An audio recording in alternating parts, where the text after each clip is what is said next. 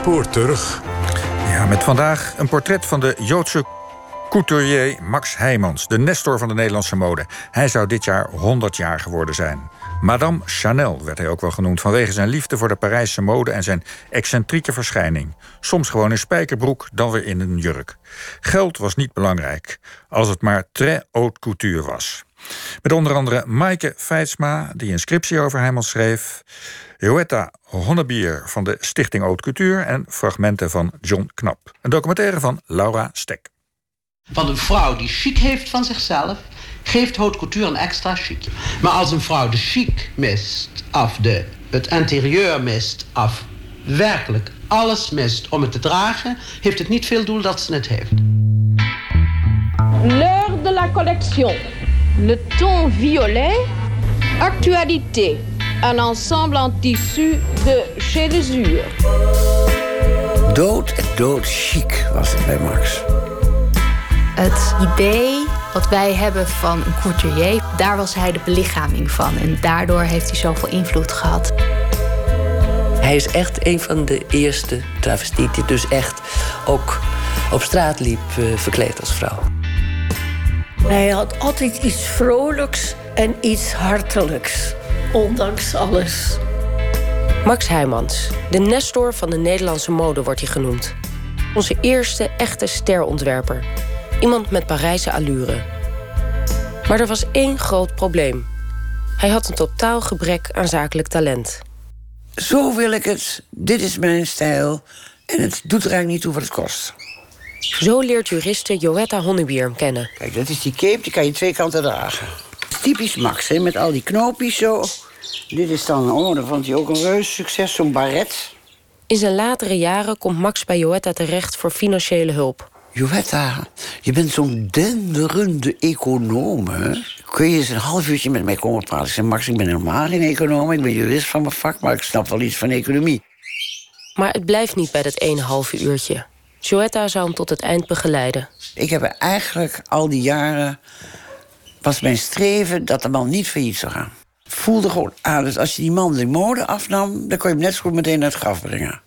Zijn lust en zijn leven was mode maken. Als je hem dat nou afpakt en zegt... ga jij nou leuk in een hoekje zitten en een krant lezen... Nou, dan was hij binnen een jaar dood. Terug naar 1918. Het jaar dat Max Heijmans wordt geboren. Hij is enig kind uit een Joods gezin en groeit op in Arnhem. Zijn vader heeft een groothandel in stoffen... waar Max al vroeg mee aan de haal gaat. Modehistorica Maaike Feitsma. Wat opvallend is bij Max is dat hij ook uh, etalages maakt op zolder. En dat hij eigenlijk al heel jong ook al bij de winkels uh, reclamemateriaal en spullen mee naar huis krijgt. Zijn vader ziet dat wel, maar licht gevoelig. Een man in de mode. Is niet helemaal weg van. Ze probeert hem eigenlijk meer een financiële kant of uh, jurist of die kant op te duwen. Blauwe Maandag begint hij ook met een dergelijke opleiding. Maar ja, het is eigenlijk helemaal niks. Dus zijn moeder gaat dan met hem naar Gerson in Arnhem. En hij mag daar beginnen als leerling etaleur. Daarnaast begint Max met het maken van hoeden. Tot groot verdriet van zijn vader. Hij overlijdt als Max 18 is. De stoffenzaak wordt verkocht en samen met zijn moeder vertrekt hij naar Amsterdam. Dan werkt hij ook bij Hiers op het Leidseplein. Dat is het pand waar tegenwoordig uh, onder andere de Apple Store in zit. Dus dat mooie grote statige pand zit dan een warenhuis in. Ook daar werkt hij als leerling-etaleur. Maar zijn tijd bij Hiers is van korte duur. Hij is vrij eigenwijs, dus dat, dat bots op een gegeven moment gaat hij weg. En dan in 1938 ongeveer uh, mag hij met een vriend echtpaar mee naar Parijs. Krijgt hij 100 gulden zakgeld mee van zijn moeder. En daarvan koopt hij in Parijs allerlei materialen om hoeden te maken. Nou, dat spelt hij er dan allemaal op en dat brengt hij dan naar een uh, modiste, dus een hoedenmaakster. Die, die zet dat dan allemaal vast. En daar met die hoedjes gaat hij naar een hoedenwinkel in Amsterdam en die verkoopt hij daar. En zo begint die carrière. En dat is dus interessant van Heijmans, dat hij uh, zelf helemaal geen training heeft gekregen of voor het hoeden maken of voor het kledingontwerpen. Dus of hij spelt de spullen op de hoede en in zijn beginperiode. En later uh, maakt hij schetsen of hij spelt dingen op de pop. En dan wordt het door iemand anders uitgevoerd. Maar dan breekt de oorlog uit. Begin 1940 ziet Heijmans dat twee Joodse jongens van de roeivereniging aan de overkant worden opgepakt. Zijn moeder en stiefvader kopen valse persoonsbewijzen in de hoop daarmee veilig te zijn. De 22-jarige Max duikt onder bij de buurvrouw van zijn vriend Joop Knoppers. Zo goed en zo kwaad als het ging, uh, werkte hij nog door. Destijds deed hij alleen nog de hoeden. Dus Joop Knoppers die kocht de materialen. Max die maakte het. En Joop Knoppers ging weer naar diezelfde hoedenwinkels... waar hij ook al voor de oorlog aan leverde. Ging hij die hoeden verkopen. Zelf schrijft hij ook: De mensen, zolang die hoeden bleven komen, wisten de mensen dat het goed met me ging. Voor hem was dat blijkbaar toch echt een manier om die oorlog door te komen. Max overleeft de oorlog, maar zijn moeder niet. Samen met haar nieuwe man was ze opgepakt en naar verschillende Duitse kampen gestuurd. Ze sterft vlak voor de bevrijding. Dit is zo'n typische Maxhoed ook, hè? Uit de oude tijd. Ook half vergaan natuurlijk intussen. Ondanks alles heeft Heijmans flink doorgewerkt aan zijn hoedencollectie. En die wil hij verkopen, vertelt Joetta Honnebier. Max is vlak na de oorlog met twee koffers vol hoedjes naar Amerika gegaan. Had hij allemaal, zei hij zelf, gemaakt van oude onderbroeken van zijn moeder. Dus onderbroeken, tricot dit en tricot dat en hier en daar een roos noem maar op. Had hij twee koffers vol met hoedjes en hij wou het in Amerika gaan verkopen. Nou, dan zat hij op zo'n boot van de Holland-Amerika-lijn, zo heet dat zo, ja. En dan uh, zat hij zo met iedereen te oude hoeren in, op die boot. Dat toen hij in Amerika aankwam, had hij alle hoedjes al verkocht. Had hij niks meer over. Het is wat om zomaar als Joodse jongen in 45, enig kind, je moeder is er niet meer. Het lef te hebben om hoedjes te gaan maken en op een boot naar Amerika te stappen. Met twee koffers vol hoeden. En vervolgens te gaan creëren. La note de Paris. Le tailleur de dîner en lainage de Lesure. Heimans keert terug naar Amsterdam en begint een salon op het Frederiksplein. Vanaf dat moment besluit hij zich breder te ontwikkelen. Eerst maakt hij kleding voor beide hoeden. Hij heeft een hoedenshow. Nou, dames moeten ook wat aan wat daarbij past. Dus dan maakt hij kleding voor de mannequins. Uh, na de oorlog begint het te verschuiven. Want ja, hoeden worden steeds minder populair. Kleding meer. Dus dan gaat hij zich steeds meer toeleggen op de couture. Premières van haute couture shows zijn altijd een evenement. Niet alleen in Parijs, maar ook in ons land. Pers, beroemdheden, bekende actrices, fotografen. Ze zijn er allemaal.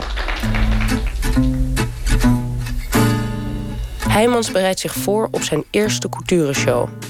Die wordt op 30 augustus 1945 in het Americain Hotel in Amsterdam gehouden. Op basis van oude jurken, vertelt Heijmans zelf. Ik had prachtig kleer van mijn moeder over, die helaas niet teruggekomen is. En die heeft Alwin Eberle heeft hij op vier mannequins veranderd. Nou ja, voor zover die heeft ze vermaakt. Die heeft er dus hele goede mannequinkleren van gemaakt. Maar dat waren dus fonds, wat de Fransen zouden zeggen, fonds pour la collection. Hè? Basic dresses voor de collectie. Het is wel een blijk van hoe belangrijk dat voor hem als persoon was. Dat hij gelijk weer uh, na de oorlog met hè, wat hij ook kan, uh, kan, kan vinden, dat hij gelijk weer verder gaat. In de periode voor en vlak na de oorlog is er nog geen sprake van de typische Nederlandse mode. Ook bij Heijmans niet. Er is maar één modecentrum. Iedereen was van het idee doordrongen dat mode, dat werd geboren in Parijs. Daar was helemaal geen discussie over mogelijk. En als het niet op Parijs leek, was het ook geen mode. En juist als jij Parijs zo dicht mogelijk wist te benaderen, dat het zoveel mogelijk op de Parijs show leek, dan had je het helemaal gemaakt in Nederland. Tweemaal per jaar geeft Parijs de toon aan en Nederland volgt die nieuwe modelijnen op de voet. Dat doen de couturiers zoals Max Heijmans, bij wie we nu te gast zijn. En dat doen de confectiefabrikanten. Ensemble pour la ville. En tissu composé de lesure. Hij was dol op Chanel. Ik hoorde hem nooit zozeer praten over Yves Saint Laurent. Terwijl dat toen toch een van de groten was. Hij was maar dol op Coco Chanel. Dus je ziet bij Max heel veel Chanel-achtige pakjes. Weet je wel, met zo'n marabout-randje erlangs. En dan vooral daarna heel veel kettingen. Dat was het eigenlijk. Heel erg op Frankrijk geënt. Haute couturiers laten zich inspireren door Dior, Balenciaga, Cardin, Dessay, Chanel of welke Parijse modekoning dan ook. De confectiefabrikanten laten de Parijse modelijnen door hun ontwerpers of ontwerpsters vertalen. Zo uitvoeren dat de verwezenlijking ervan aangepast wordt aan de smaak en het type van de Nederlandse vrouw. Hij ging ook altijd ieder jaar naar Parijs. Hij had een klein hotelletje. En dan zat hij heel graag bij Café La Paix op de terras. Waarom? Gewoon uh, mode op te slurpen. En dan ging hij ook... Uh, daar is zo'n zo straat met allemaal prachtige stoffenwinkels. Juist omdat hij ook heel weinig geld had. Dan kocht hij bij die winkel uh, vier meter, bij die winkel acht meter. Terwijl bij de andere heb ik wel gezien. Dan komt een vent met een koffer en dan kan je uitkiezen. En dan kies je zoveel beter van dit. Nou, bij Max heb ik nooit iemand met een koffer gezien. We zijn verschillende keren samen in Parijs geweest. John Kooijmans assisteerde Heijmans jarenlang bij zijn shows. Ja, en als je daar bij die hele dure stoffenzaken komt, zoals Starro, Bianchini, Lezuur... ja, dan klapperde je wel met je ogen als je daar die stoffen zag. Ik heb toch van hem geleerd kijken en nog eens een keer kijken, nog eens een keer kijken goede etalages kijken, bij goede antiquaires kijken, bij een goede modezaken kijken. Wij moesten naar het museum. We gingen vroeger met z'n tweeën naar het Rijksmuseum toe. Ik ging zeker 15 eh, keer naar het theatertoetswinters. Dat heb ik jarenlang gedaan op zijn uh, commando. Kooimans, die zelf in de dure confectie werkt, ontmoet Max Heijmans in 1961. Op een avond in de Viakker in Amsterdam. En de Viagra was in die tijd een nichtenkit die erg aan volk was in de modewereld, waar dus alle bekende nichten kwamen.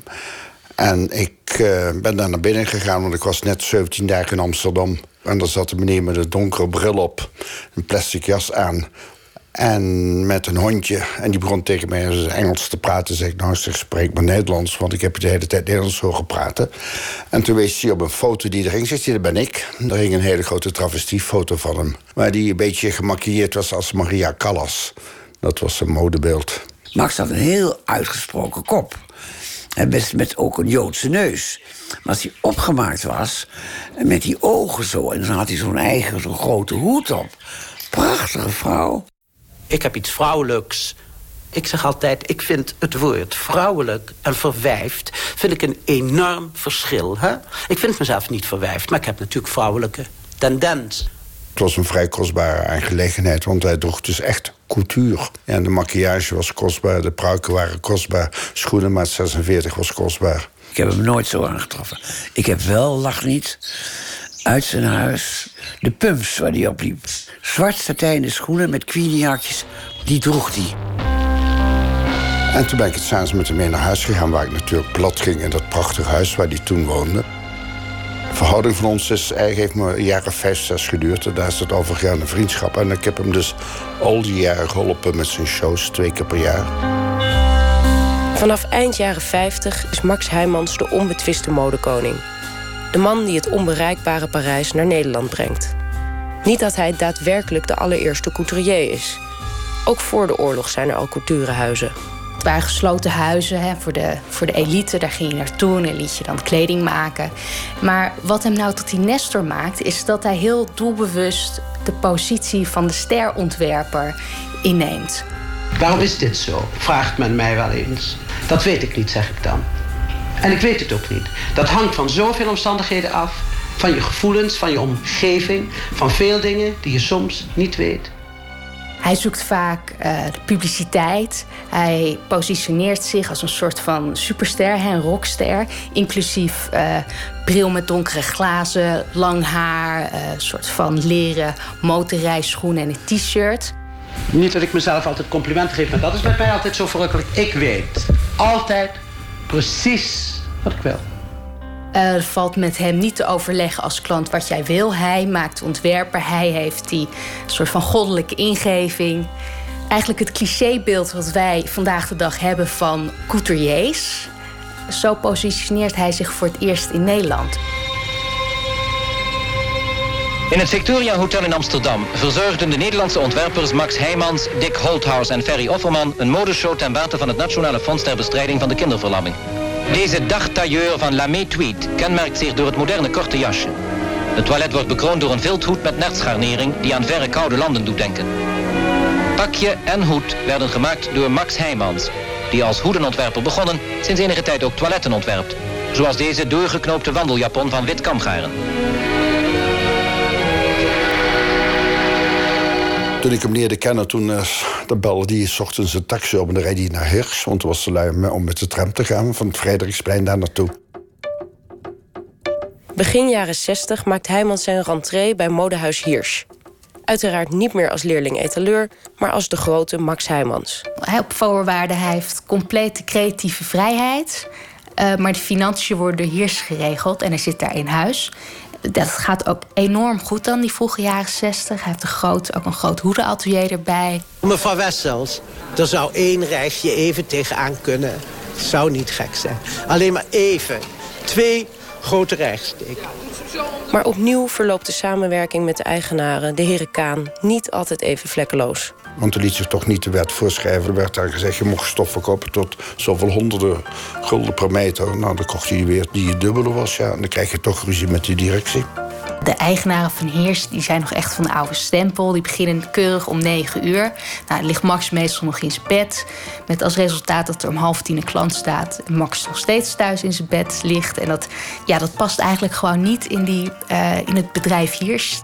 En ook dat hij bijvoorbeeld op een gegeven ogenblik... Ja, we hebben geen bruid. Nou, dan komt er toch een bruid. En dan denk ik weer voor een paar duizend schulden.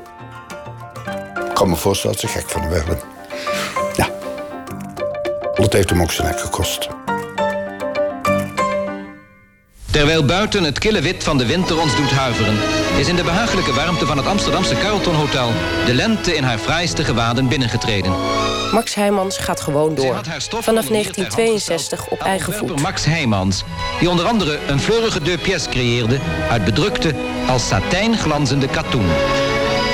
In zijn woonhuis aan de Nicolaas Witsestraat richt hij een studio in. Daar ontvangt hij een vast groepje trouwe klanten. Oud geld ging vooral naar Max. Adel, eh, niet de mensen die dan zo nodig zo ontzettend veel geld verdienden onlangs, om het zo maar te noemen. Die zag je daar eigenlijk toch niet. Het was echt de, de soort interne chic. Max Heijmans ontwerpt voor een chique dame uit society. En ja, in de 50, jaren 50 en 60 ontwerpt iedereen voor dat type vrouw. Die wilde niet anders dan klassiek gekleed gaan. Zoals die mevrouw Dijtmers. Nou, die heeft een kast vol hangen met uh, Max Heijmans. Kijk, die kan je in verschillende standen zetten. Net hoe je bui is. Een, een grote zwarte baret is het. Ja, ja. Wat een kwaliteit, hoe mooi dat is. Ik wist niet eens meer van het bestaan van deze. Ja, maar mooi met een plooirokje. Stans Dijtmers is een van die vaste klanten van Max. Ik heb altijd van Max gehouden.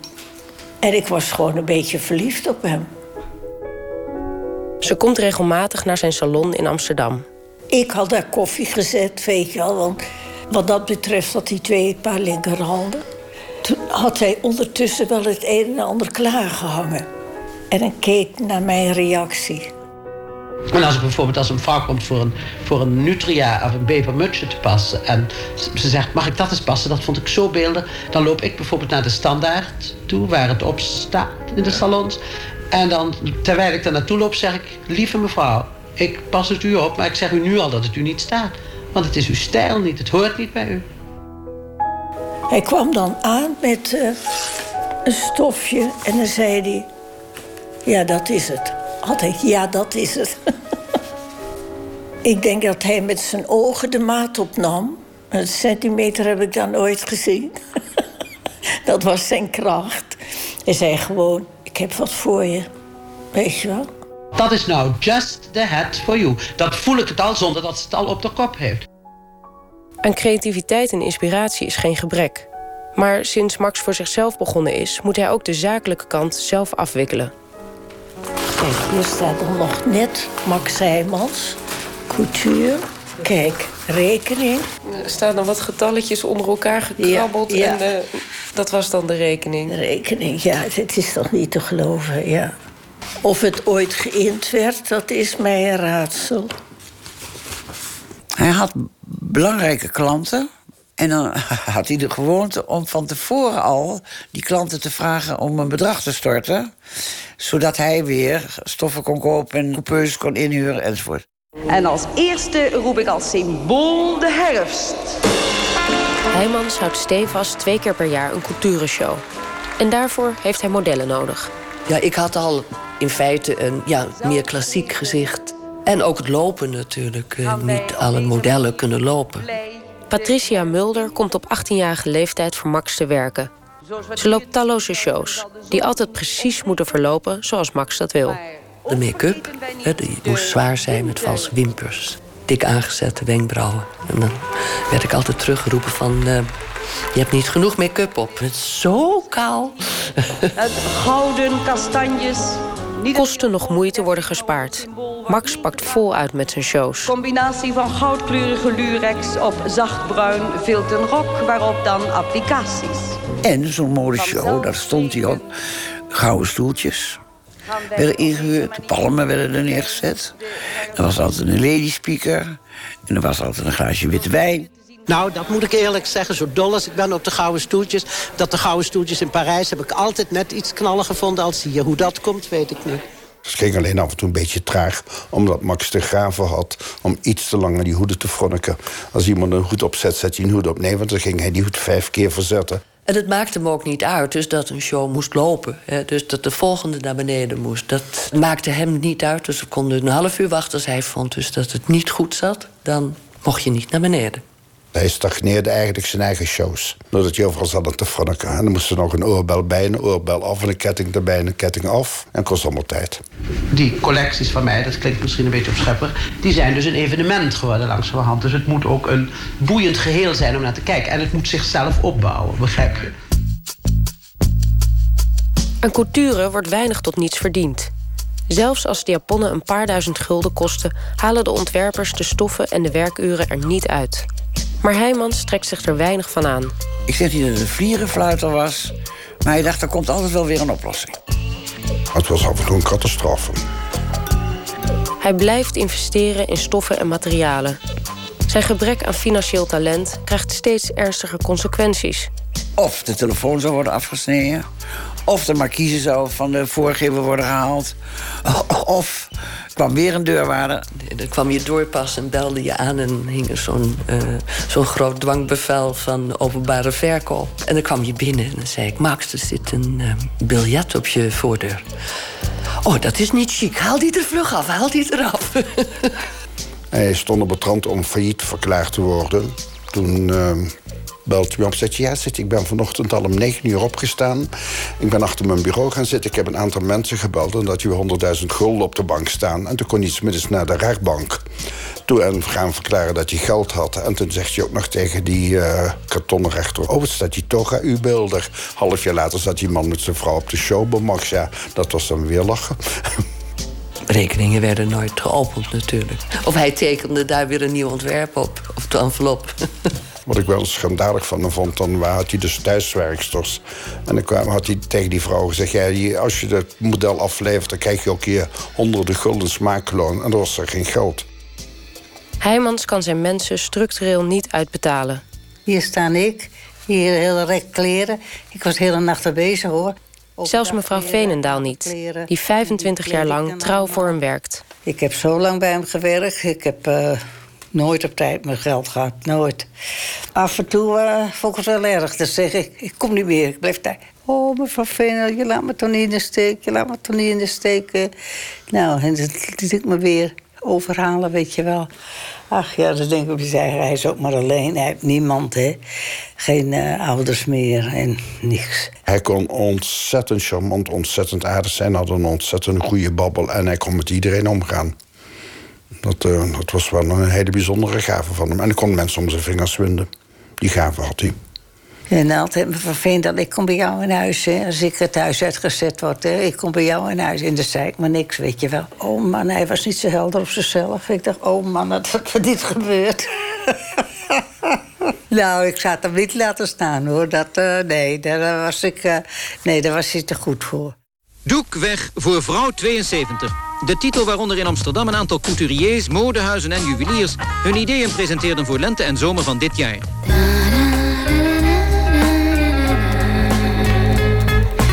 Niet alleen de financiën zijn een probleem. Eind jaren 60, begin jaren 70 krijgt het klassieke Chanel-beeld van Heijmans concurrentie van andere mode-ideeën. Als de jeugdcultuur opkomt, dan krijg je een heel nieuw beeld. Dan moet het jong, snel en wild zijn. En dan krijg je dat eigenlijk de mode van de straat, het straatbeeld, inspireert couture. Maar Heijmans doet er niet aan mee. Dus zeker in de jaren 70 loopt die volgens krant artikelen hopeloos achter. Maar eigenlijk zijn hele carrière ontwerpt hij voor de ideale vrouw van de jaren 50 en 60. En dat heeft hij nooit losgelaten. Bij mij komen eigenlijk altijd dezelfde soort kleren terug. Bij mij komen altijd reisjassen terug, heel simpele. Bij mij komt altijd in de winter bever terug, daar ben ik dol op. Dat is mijn sterkste punt. Niet alleen het modebeeld verandert in die tijd, ook de manier van produceren. De confectie komt op. Ten eerste omdat mode betaalbaarder moet worden voor de jeugd, die het meer voor het zeggen krijgt. Ten tweede omdat de loonkosten stijgen en haute couture daardoor nog kostbaarder wordt. Max Heijmans wil daar niet aan, want ja, dat confectie past helemaal niet bij zijn plaatje van de vrouw waarvoor hij ontwerpt. Maar hij kan toch niet, uh, uiteindelijk niet achterblijven. Dus ja, waar hij eerst zegt van nou, ik begin, ik begin er absoluut niet aan. Dan op een gegeven moment is hij om en dan, uh, nou, dan vindt hij dat toch ook wel uh, knal, zoals hij dat dan noemt. Dat hebben ze dan ook geprobeerd om een confectielijn van Max Heijmans uit te brengen, Plaza. Het zat in Zomeren. Maar Geert, de eigenaar van Geert IJsbout, die zei het was onmogelijk om met hem te werken. Met die confectionairs had je besprekingen en dan verdween hij gewoon. ging hij naar het toilet of hij belde een taxi, want dan had hij er genoeg van. Intussen was er een Frank Govers ontstaan, was er een molenaar. Mensen met wie je veel makkelijker zakelijke afspraken kon maken dan met Max. Uiteindelijk uh, zet het toch niet uh, door, die confectielijn van uh, Max Heijmans. Als je dat niet hebt en verder niemand, ja, dan wordt het lastig om dat in je eentje te doen. En ik geef toe, het ligt ook aan Max zelf. Hij was absoluut een Einzelganger. Dat is hij niet alleen op zakelijk gebied. Als ik hier een feestje had, of een dinertje, dan nodigde ik altijd Max uit. Hij kwam nooit. Het liefst gaat hij iedere dag in zijn eentje naar Café Hoppen op het Spui. Zat hij op zo'n stoeltje en dan kwam iedereen, net als bij de pauze, bij wijze van spreken op audiëntie. Maar daar voelde zich, uh, zal ik maar zeggen, senang. Maar bij mensen thuis, dat deed hij gewoon niet. Ja, schaamte, verlegenheid, soort angst. In zijn eigen holletje, in dat Nicolas Witsenstraat was hij herenmeester en de keizer. En de buiten hoppen en verder kwam hij eigenlijk nergens. Een loner. Echt een loner. Midden jaren tachtig komt Max één keer bij model Patricia Mulder over de vloer. Het was een uitzondering. Dat hij hier kwam, dus hij zat hiervoor. En hij vond het vreselijk leuk om mijn huis bekijken. En uh, toen vroeg ik, zal ik een taxi voor je bellen? Nee, nee, nee, hij zegt, het is niet zo ver. Hij ging lopen en toen is hij ook aangereden. Hier op de Rechtluusgracht en zijn been gebroken. Het ziekenhuis gekomen, vond het zo zielig. Gaat hij eindelijk eens een keer zonder een taxi naar een model toe om uh, hij zijn been? Nee, dat heeft nog lang geduurd. En toen, daarna is het wel bergafwaarts met hem gegaan. Dus de laatste jaren was eigenlijk wel eenzaam. Hij ging wel erg hard achteruit. Maar Max Heijmans gaat door. Kijk, dit. Maar dit kan helemaal niet. Kunt u hem niet een grote rijgdaad geven? Nee. Hij blijft ontwerpen en tekenen. Je bent een... Ook als hij Parkinson krijgt. En dan zie je ook hoe hij dit allemaal trillerig doet. En dan heeft hij het weer gedaan op een, uh, hier op zo'n krant. En dan heeft hij ze nog met lapjes stof erbij. Kijk, het is allemaal een beetje trillerig. En ook zijn hele handschrift is het zo. Tot het laatst staat hij dan maar te tekenen. Alleen aan de lijn van de tekeningen is te zien wanneer ze ongeveer gemaakt zijn. De strakke zijn vroeg, de bibberige laat. Maar het modebeeld blijft zoals gezegd constant. Ook in de jaren 80 en 90. Wat vind jij van de punkmode? Vreselijk. Niet dat ik mezelf zo knal vind, maar ik vind dat ik toch een ander... Ik, ik weet niet. Dat is een meisje van vandaag. Nou, gelukkig niet allemaal. Er lopen ook nog tienduizenden viers met beeldige, zoals jij, met beeldige garçonnenhoofden af... met hele lange haren en vlechten. Maar niet allemaal met die wonderlijk... Ik noem het allemaal Fox Terrierhoofden. Max woont nog steeds in de Nicolaas Witsenstraat. Zijn salon is op de eerste etage, het atelier op de tweede... en hij slaapt op zolder. En dat werd verwarmd met een elektrisch kacheltje. Max maakt vreemde keuzes als het gaat om zijn huis. Hij besteedt er wel geld aan, maar alleen als het beeld versterkend is. Maar ik kocht ook nieuwe markiezen. Had hij prachtig nieuw, maar dat was de uitstraling van zijn huis. Dat gaf dat huis allure. Dus dat deed hij wel. Of een kroonluchter kopen. Uh, dus dan zou hij ook wel een betere kachel hebben. Maar hij vond hij niet nodig. Voor zichzelf was hij uiterst eenvoudig. Dus ik denk dat hij gewoon uit zuinigheid... of hij vond het niet nodig. Mevrouw Veenendaal komt begin september 1997 bij Heijmans langs. Ze is dan niet meer in dienst, omdat hij haar te lang niet betaald heeft. Maar ik kon niet hebben dat hij geen eten had. Dan bracht ik eten mee. En ik zie voor de deur zie ik een brandweer staan. En ik zie een uh, ambulance staan. Het elektrische kacheltje heeft brand veroorzaakt. Max komt nog net de zolder af. Toen ben ik meteen met hem naar het ziekenhuis gegaan. Onze vrouwengasthuis. Ben ik met hem gegaan. Maar ja, hij was niet veel meer. Die longen die kwamen niet meer aan de praat. Op een gegeven moment is die sui generis, zeg maar, zich uit zichzelf doorgegaan.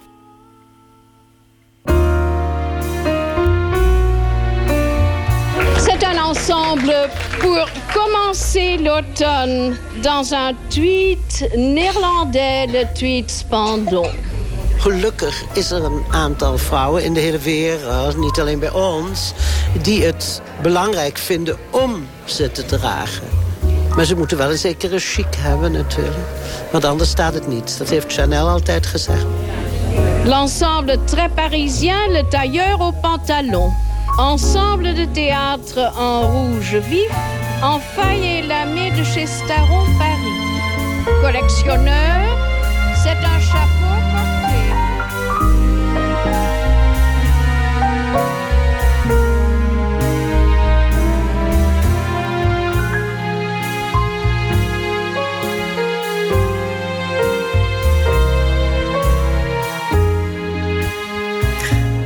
Dit was het spoorterug over Max Heijmans... die, als hij nog geleefd had, zijn 100ste verjaardag zou vieren. En deze documentaire werd eerder uitgezonden op 24 maart 2013.